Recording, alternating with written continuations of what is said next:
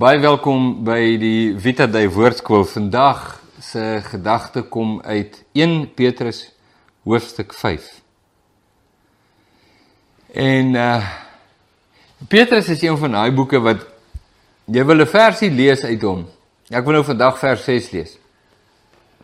Maar dan dan gaan my oë na vers 5 en 4 en 3 en dan dink ek kom ons lees dit alles en dan kom ek by vers 1 En dan dink ek ek jy weet voor ek my weet begin jy by hoofstukkie. As jy van daai boeke, jy besef net jo. Jo jo jo. Ek doen myself 'n onreg om net een vers hier uit te haal. Maar vir die doel van hierdie video kom ons gaan kyk nou maar nou net na die een versie of so twee of drie van hulle wat so bymekaar is. Maar ek wil jou sterk aanbeveel doen jouself 'n guns en dan begin jy by hoofstuk 1 vers 1 van 1 Petrus. Lees die boek deur. Kom, hy is hy is baie lank nie. Jy het 5 hoofstukkies, dis niks nie, dis niks nie. Dis korter as 'n nuusbulletin op televisie.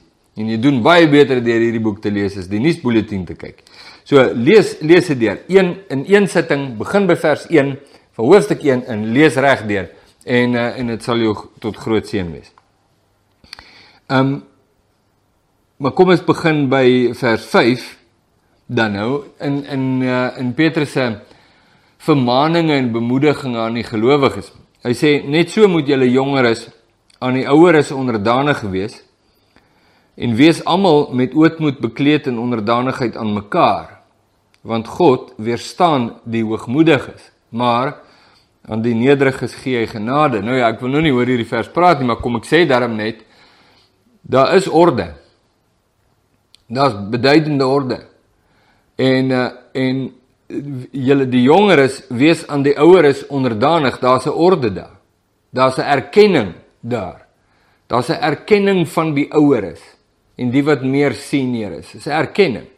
Maar daar is ook die kosbare gedeelte daarna wat sê en wees almal in ootmoed bekleed en onderdanigheid aan mekaar.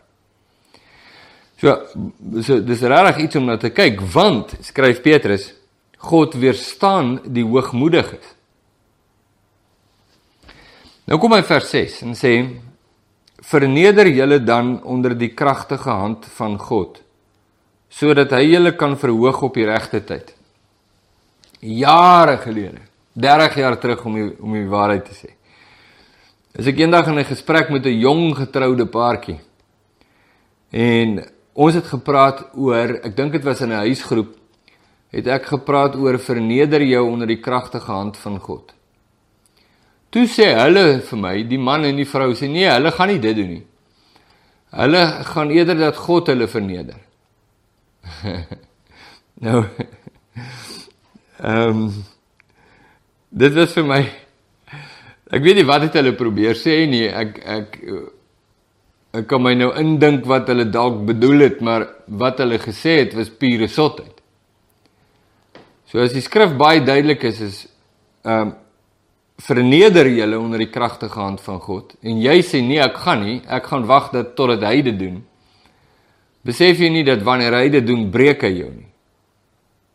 Wanneer jy dit doen is bring dit onderdanigheid aan God en dit bring heerlikheid.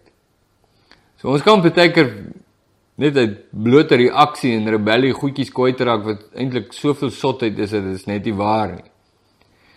Maar hierdie gedeelte is baie belangrik. Verneder jou onder die kragtige hand van God sodat hy julle kan verhoog op die regte tyd. Woe, drie goed wat belangrik is. 1 Verneder jou. 2 Hy sal jou verhoog. 3 op die regte tyd. In due time dink ek sê die Engelse Bybel. En hierdie is hierdie is 'n wonderlike ding want want kom ek sê vir jou wat het ek al in my eie hart opgelet. En ek dink as ek dit vir jou vertel en dan lees jy dalk jou eie hart ook 'n bietjie meer akkurater. Weet nie. Ek het al gesien ek is baie bereid om myself te verneder as dit onmiddellik tot verhoging sal lei. Want as een ding waarna my vlees smag en dit is om erken te word en verhoog te word en aangeprys te word. Ek baie graag daarin, my vlees. Dis 'n baie baie gevaarlike ding. Maar wat gaan jy maak as jy 'n aanbod kry van die erkenning van mense of om te doen wat God sê? Wel as ek my as ek na my vlees luister, is dit dis net nooit 'n kwessie nie. Ek vat altyd die erkenning van mense. Hoekom sal ek doen wat God sê is dit gaan lei tot vernedering? Ek sal dit nooit doen nie. My vlees sal dit nooit doen nie. En dis die weg van die vlees. Die weg van die vlees is um, ek laat my nie sê nie. Ek laat my nie vertel nie en ek laat ook nie op my trap nie. Dit is die weg van die vlees. God het 'n heeltemal 'n ander benadering en 'n heeltemal ander weg wat hy volg. En om dit uh op hierdie manier uit te druk om te sê God het geen ooghare vir die vlees nie. Nul. God het geen behoefte om my en jou vlees te streel of te paai of te sis nie. Geen. Inteendeel hy het net een agenda vir ons vlees en dit is die dood.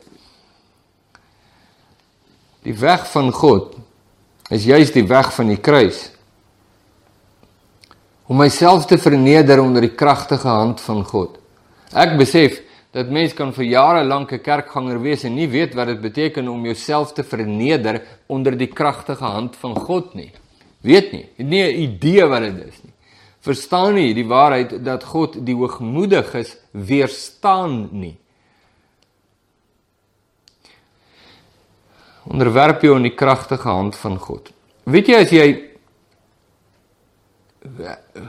kom ek gebruik nou weer menslike spreektaal en idiome en metafore.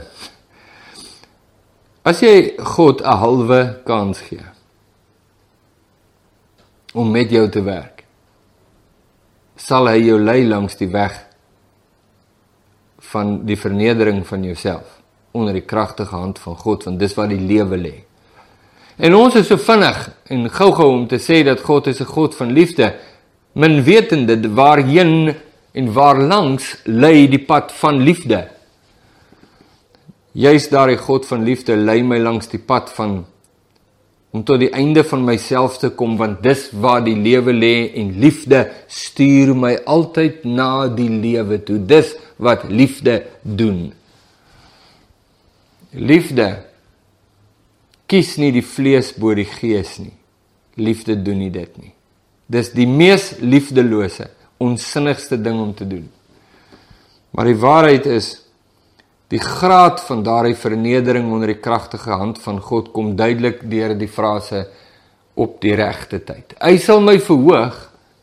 Hy sal my bou op die regte tyd.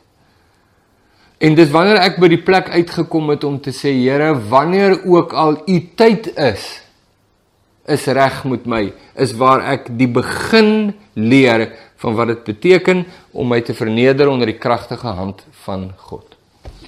Ek sal my verneder, maar verhoog my vinnig is nog geen vernedering nie. Dit is 'n handelsooreenkoms. En God laat hom nie in vir dit nie. Maar wanneer ek na hom toe kom en my hart voor hom neerlê en sê Here, wat u ook al met my maak. Dis wat ek wil hê. Ek is volledig in u hande.